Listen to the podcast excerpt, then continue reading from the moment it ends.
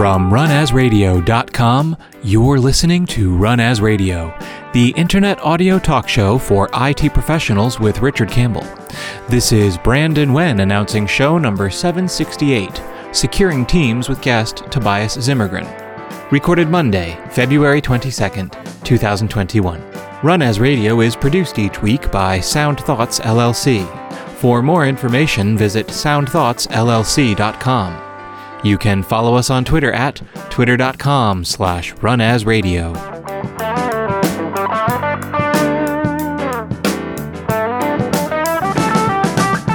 Thank you, Brendan. This is Richard Campbell, and thanks for listening to Run As Radio. My guest today is Tobias Zimmergren, who is the head of technical operations at Rencore, responsible for strategy planning and implementation of anything around their technical and cloud operations. And back in 2008, Tobias received the Microsoft MVP award and has been consecutively renewed every year since so far. And he's also the co-host of the Control Alt Azure podcast and writes a technical blog that I read religiously. Uh, welcome to the show for the first time, Tobias. Thank you for coming on. Wow, thanks for having me. That was quite the intro. you know, like you, you took me way back here with 2008 yeah. the Microsoft MVP Award. You know, I, I remember that as it was yesterday. Uh, still super humble about it. And so you got the two blue rings now, right? Like you've got the two thousand, you've got the five year and the ten year rings now for your for your MVP rack. Yep. So I think I've got two or three more years, and then if I manage to still stay in the program, I will get the the next 15 year ring, 15 year which is kind of cool. Yeah. But I mean, the, the biggest accomplishment, you know, uh, as of late is joining this podcast. I've, I've, listened to, to this for a while and I've always thought, wow, you know, that the content you guys produce and the things you do talk about, it's, you know, rock stars. And then all of a sudden I'm sitting here talking with you and, you know, I'm starstruck. So thanks for having me. Oh, that's that's sweet. Well, you know, you're making all the same things, man. I I just happen to get in early and be fairly persistent. Uh, and I'm really grateful for this post you did on securing teams. It was one of those things at the moment I read it, it's like, why hasn't anybody talked about this before? Like, there's a lot to know. Yeah. Um, and so I I had this idea because I work with this and I work yeah. with Azure a lot and I work with rolling out teams in our own organization and, you know, securing these things and, you know, worked a lot with security in Azure on this side. And I see everyone talk about rolling out teams and the last year was unprecedented in the growth. Oh, crazy. Rolling out work from home solutions, including Microsoft Teams. And I keep seeing how easy it is to roll it out. And then organizations say, we have so many things, we have no idea. Uh, we have teams, I think, and then the you know proliferation, if you will, of groups and teams and channels and chats and everything just grows. And all of a sudden, you stand there thinking, how did we get to this point where we have all of this information available to everyone who signed in? Right? Because this is a very common question. Sure. I'm now signed in, but I can see the data and the discussions in the channels from this team over here, which, you know, they're the legal department. I'm not supposed to see that. Why do I do that? yeah, that? That's really interesting. this is kind of the, the angle I wanted to play. So I, so I took something that I think is a fairly complex topic because just the, the title here, securing Microsoft Teams, is very broad, mm-hmm. uh, and it's about like securing the collaboration experience, compliance, security, and there's a lot more. But these are kind of the three things I wanted to boil down from this complex or maybe difficult to comprehend dialogue into something tangible. Um, so I just wrote that post. Because I think a lot of folks look at the security of Teams and go, well, it's in Office 365. We've enabled MFA, so I'm secure, right? Yeah. And, and I've had a lot of discussions around this and a lot of people understand, uh, you know, the, the security, um, what you do, the compliance um, requirements that Microsoft have on them as well, mm-hmm. because Microsoft Teams is certified, you know, by a bunch of standards, yeah. and your data is encrypted at rest. Yeah. It's encrypted in transit over SSL and stuff like that. So I mean, there's encryption, there's security, but there's no built-in configuration telling you that your organization's HR department cannot share data with your organization's legal department or whatever it sure. is, you know, whatever kind of barriers you need to have inside of your organization. Well, and even it's not just sharing, you know, sharing sounds like intent that I mean to move data somewhere. But, you know, to your point right off the bat, there was the bottom line is at the default configuration, I can go to the legal chats and see chats about the separation of an employee or stuff that's genuinely sensitive unless somebody's actually configured that properly. Yeah. And I, and I see this happening with some of the organizations I talk to. I see this. And it's not because people are not aware. Uh, you know, sometimes it's about them not being aware that you can or should configure policies or set things up a certain mm-hmm. way. But most of the time, um, these dialogues now come as a result of last year's you know, super explosive increase in Teams adoption. Yes. There's so many new organizations rolling it out and rolling it out quickly. Mm-hmm. You know, there's not resources, there's not human resources or capacity to kind of make this long term plan for how to roll it out. Everyone is working from home right now as of this moment. How do we get work from home capabilities across our entire organization? Well, the answer to a lot was Microsoft It is certainly a theme I heard over and over again with IT people was I just got it to work and then I had to move to the next fire. Like yep. governance comes later. I mean, there's always a yes. case for I need to see how people use this before I know where to put the barriers up too. But I'm hoping folks actually cycle into the governance. Like, do you get time to to put on the tinfoil hat and take a look around and say, are we doing the right things here? Yeah. So, you know, what I usually say is as long as there hasn't been a security incident, mm-hmm. it's never too late. And even if you have had an incident, it's not too late. Yeah. You know, wherever you you are in your phase right now of of, you know, tightening the security or increasing your security posture, it's never too late to accelerate that. Right. Put effort into that. And it does not require much to get started. It just requires that you get started. Right. You don't have to have a full plan for configuring all the security options and locking everything in this ship down just get started. Well, and I also I got to imagine this is an iterative process too. Like you're not going to get it right the first time. The company's going to change. This is going to be to be revisited on a regular basis. Yes, um, and and I like that you bring that up because it's not a one-off. Yeah. Where you kind of make the the stint effort and then everything is you know configured. You kind of touch it up. No, no, it's it's like building a product mm-hmm. in a product house. You know, it continuously evolves. There is not a start and a stop. There is just, you know, this continuous momentum that you kind of have to adjust to. New features going to roll out. New departments going to have new requirements. All these kind of things have to kind of go hand in hand uh, as you configure it. So you don't need to have like a team security expert doing this on a daily right. basis, but the IT department needs to understand what they can do, but also the power users because a lot of the things in the control of you know the power users when it comes to uh, meetings. When you set up meetings or a web conference or things like that do you allow people to share their screen? Do you invite anyone? Mm-hmm. you know can they invite people? What kind of policies do you set up? And i think the collaboration part of this because it's, it's really it's the new part of teams. Like we've always had data retention issues and data distribution issues and securing access and so forth but this is the first product I think we're really seeing big levels of collaboration from, you know, depending on your organization, of course. Uh, and that's what we haven't calibrated is, you know, what are the restrictions that should be around collaboration? Because for the most part, you kind of want to leave it open and see what people do. But I clearly, yep. there are areas in the company, board meetings, HR conversations, legal conversations where, yeah, I want those folks to use those tools, but it probably shouldn't be accessible to the rest of the company. Yeah, exactly that. And um, exactly what you say as well. It's it's about collaboration being you know the new thing we need to think about security with. Mm. We did not always do that because when when I wrote, for example, this blog post that you mentioned earlier, I, I had collaboration experience, uh, I had compliance, I had security, and a lot of people think securing Microsoft Teams that's about the security configuration like MFA. Yeah ensuring that the passwords, ensuring you can only sign in from specific locations with conditional access and stuff like that. And that's important too. But there's another aspect that's super important, and that's you're already authenticated as a user in my organization. I'm already signed in. I am, you know, securely logged in with my secure laptop, which is, you know, secured by maybe Microsoft Intune, right. which is rolled out in the organization. I'm using all the secure devices. Doesn't mean that everything is secure mm. because security in this sense also means how do we share data inside the organization and outside. Right. So it's not just about configuring guest access or external access, But like, do you have barriers, information barriers between your teams? If you have an organization with 25,000 employees or 100,000 or 200,000 or whatever, it's going to be impossible if you just kind of roll out Microsoft Teams and go with the flow, right? Because you will have no control over who gets access to what information. Right.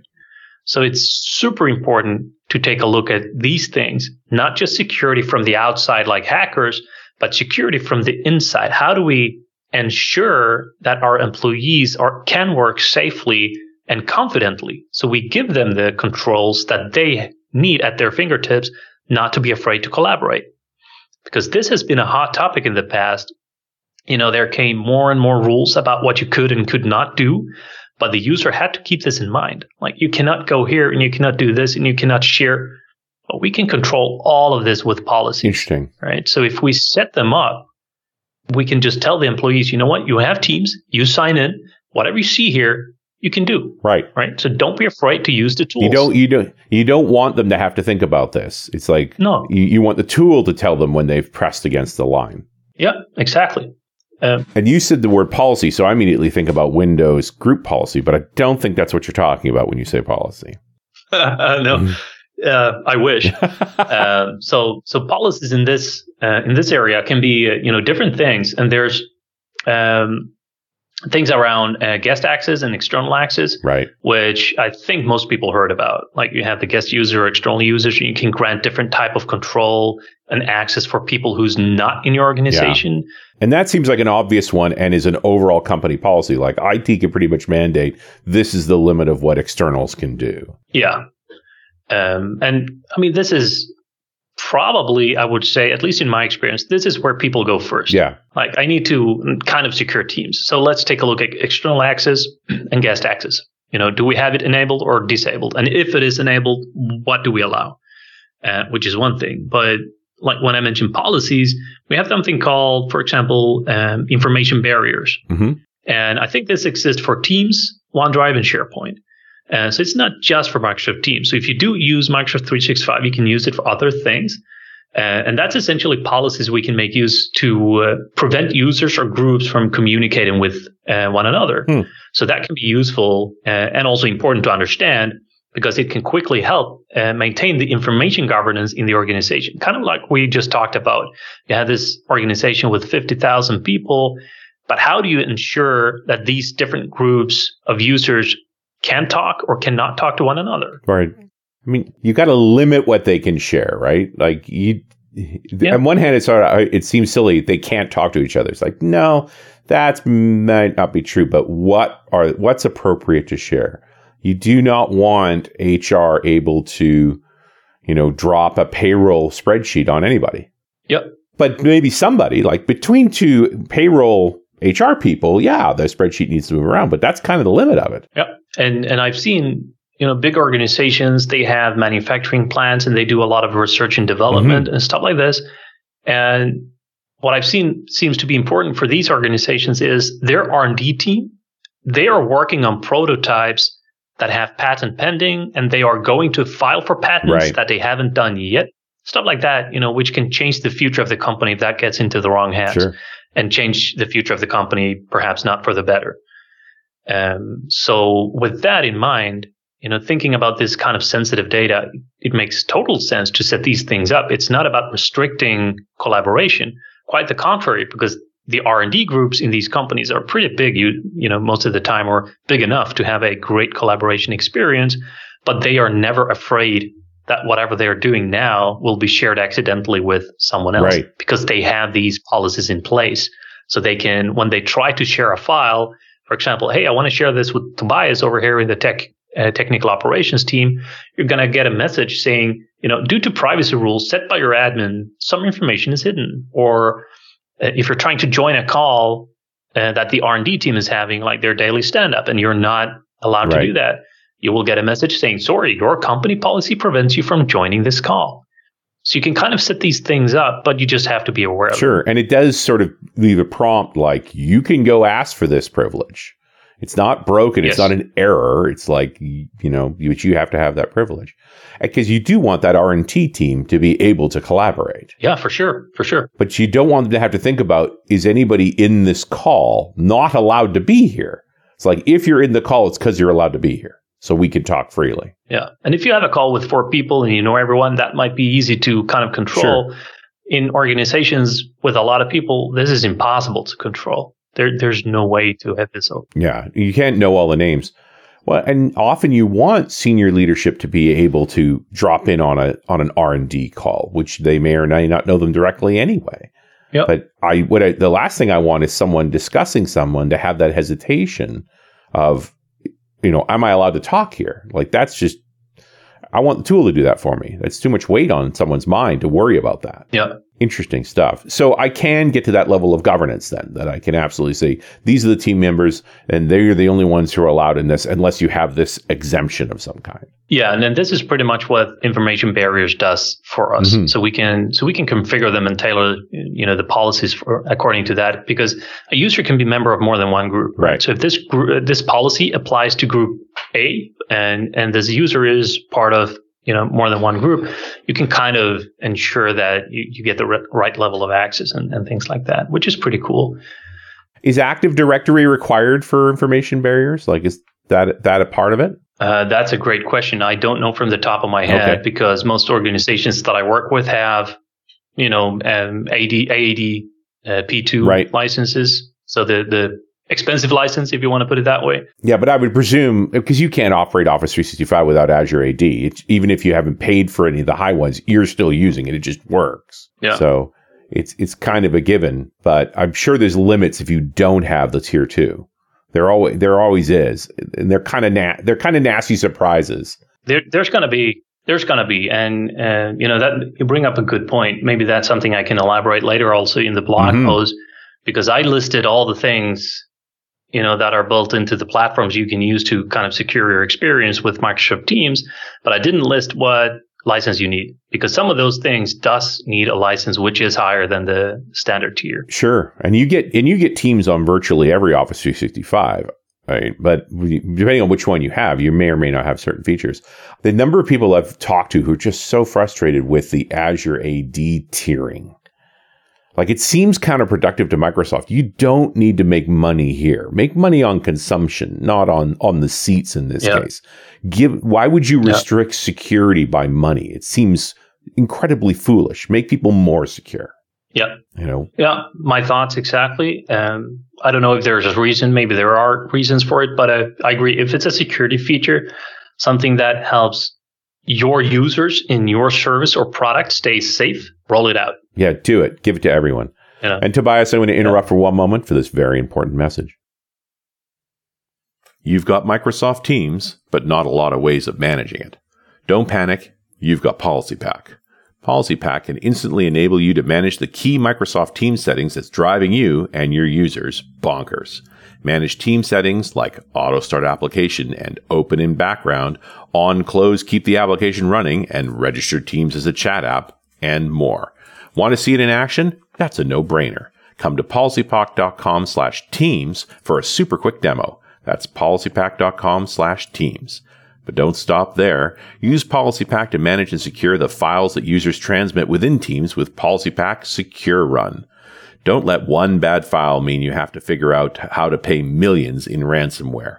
Use PolicyPak Secure Run to stop ransomware that can spread through Teams files, just like that. Learn more about all these solutions at policypak.com.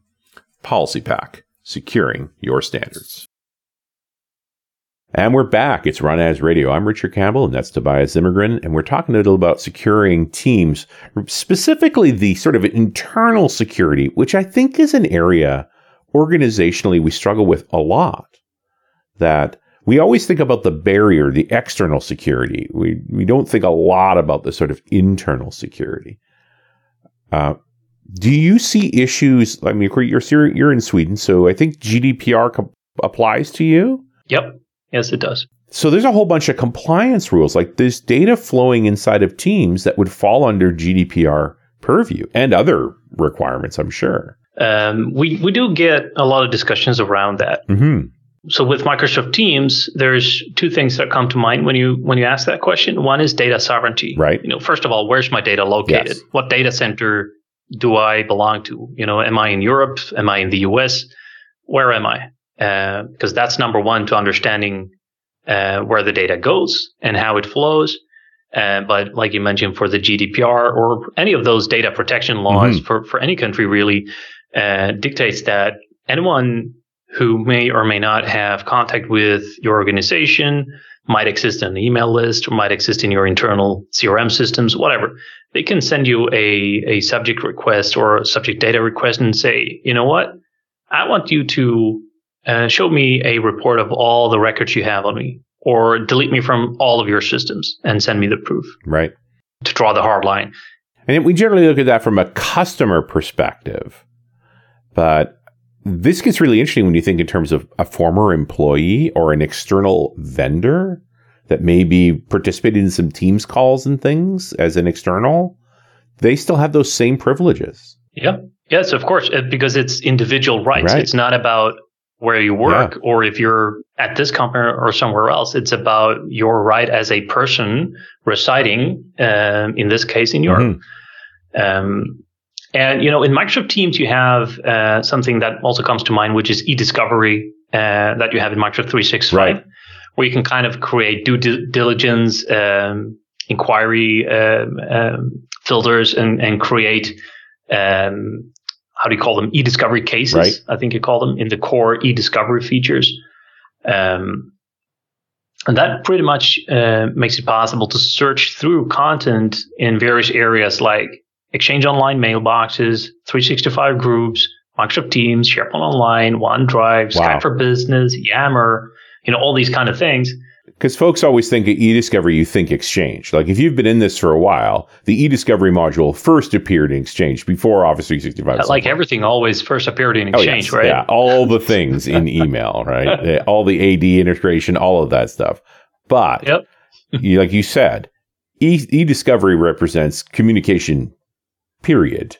So that is Yep. SharePoint, Yammer, Skype, you know, heaven knows. Yeah. Yeah. And certainly Teams. Yeah, what I what I like with eDiscovery for Microsoft Teams now, uh, and and that you have this capability because we're talking specifically about Microsoft Teams, is you can create your holds, you can search for content, Mhm. you can export data, or, or you know any other related actions are fairly straightforward from the UI. Uh, but it does usually require some effort to understand, you know, what we need to discover and how to identify Mhm. it.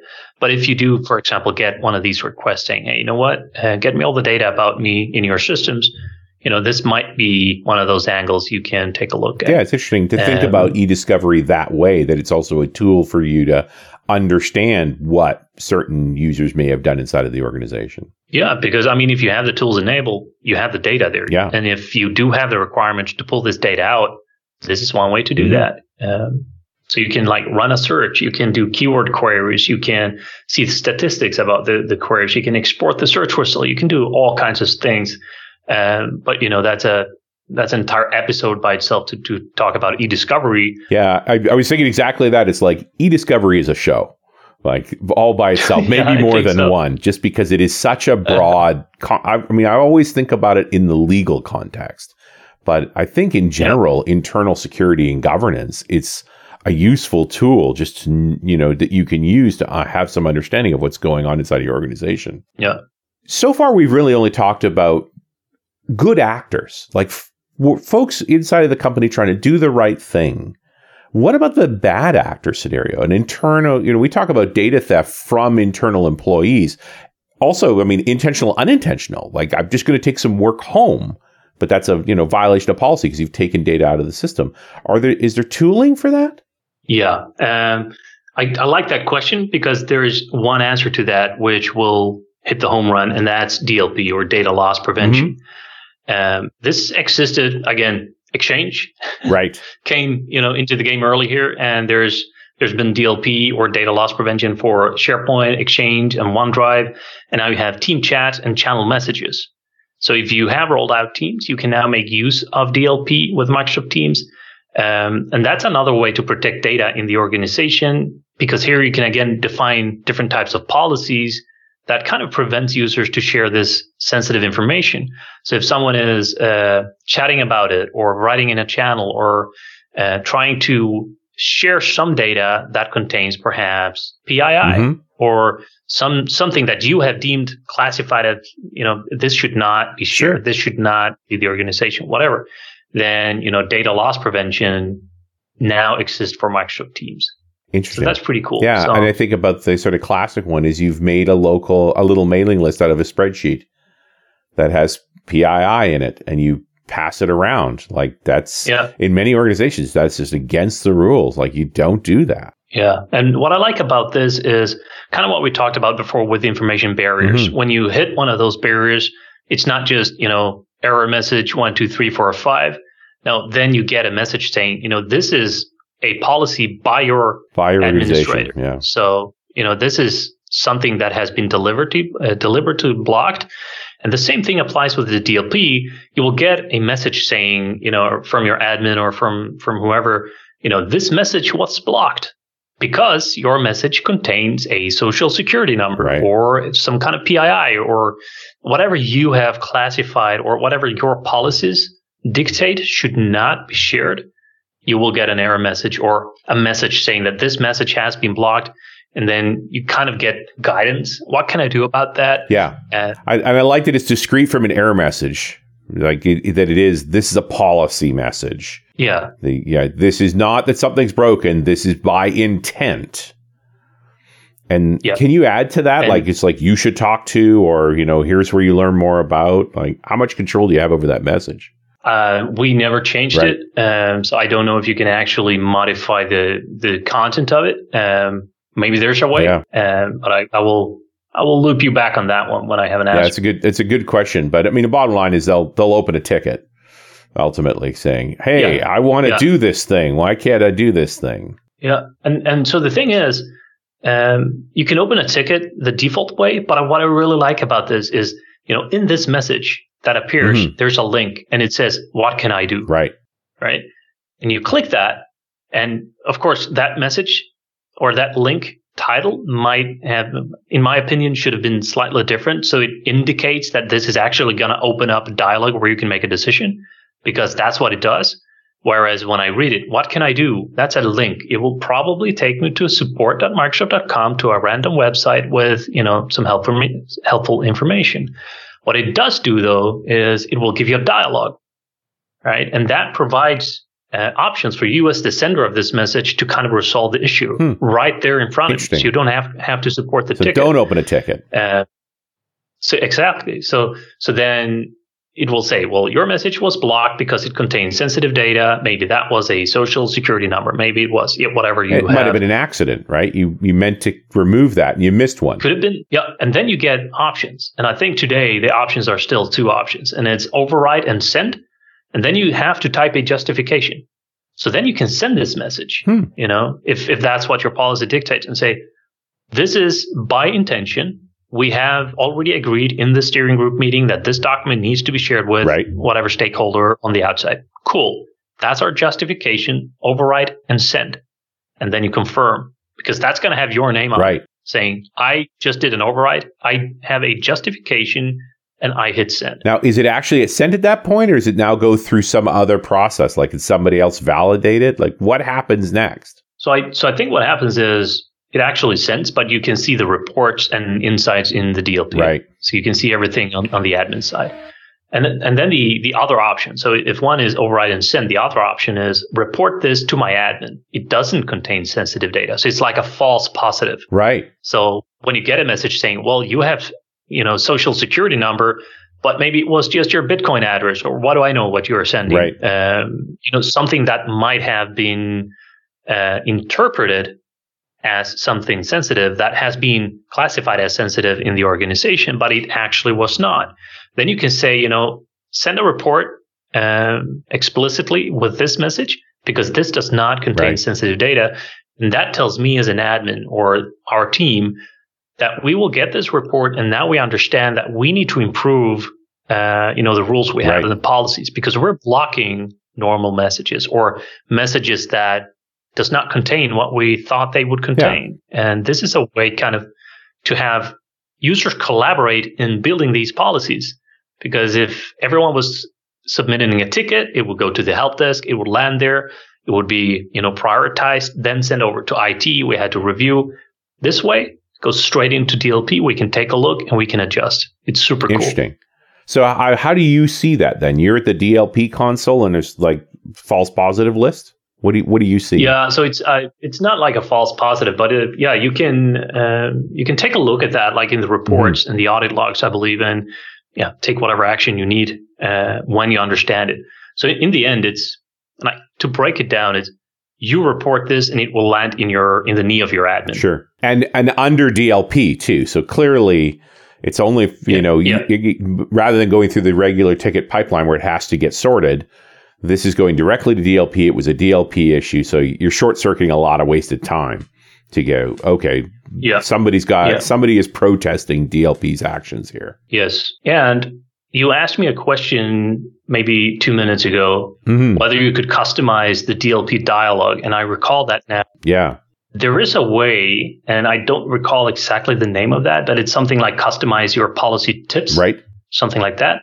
And then you can customize the message. Nice.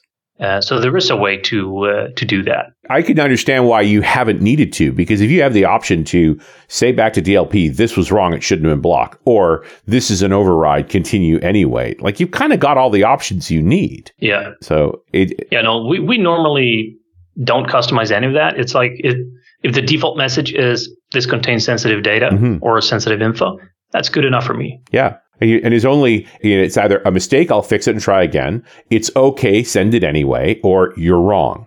Those are the only choices, really, and you handle the ball. Yep, yep.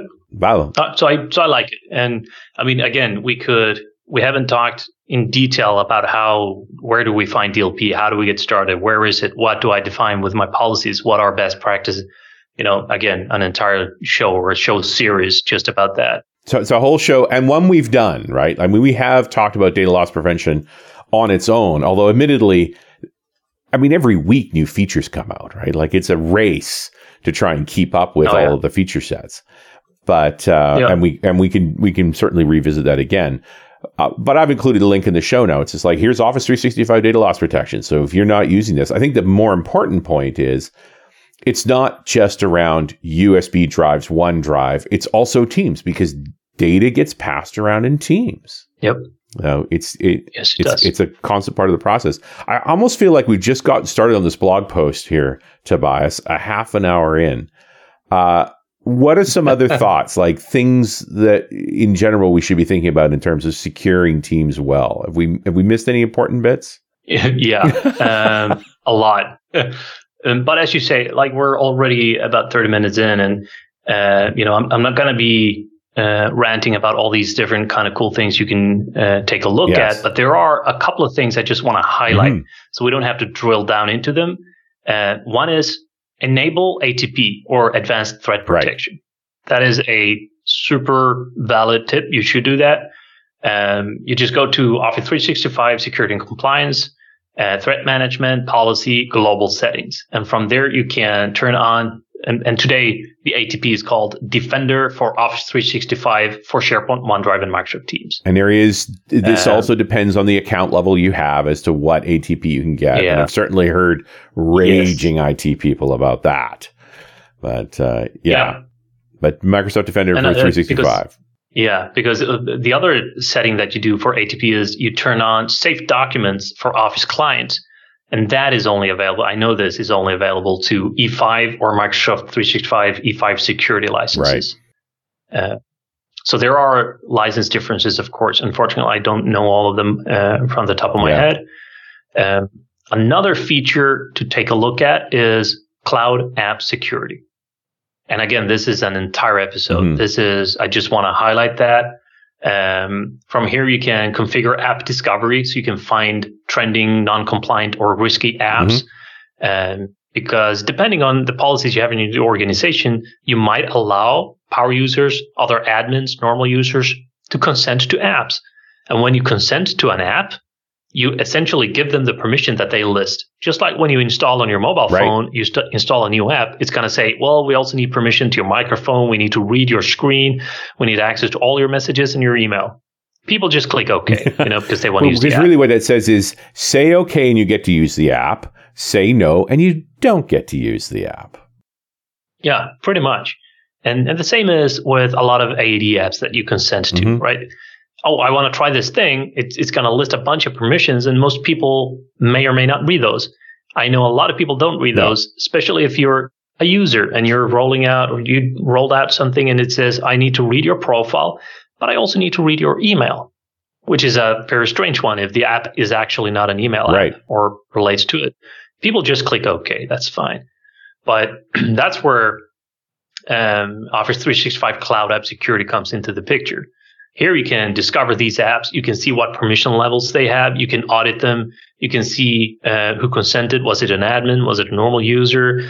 Uh, what rating does it have? What does it use super advanced permissions? So cloud cloud app security super important to take a look at. Absolutely.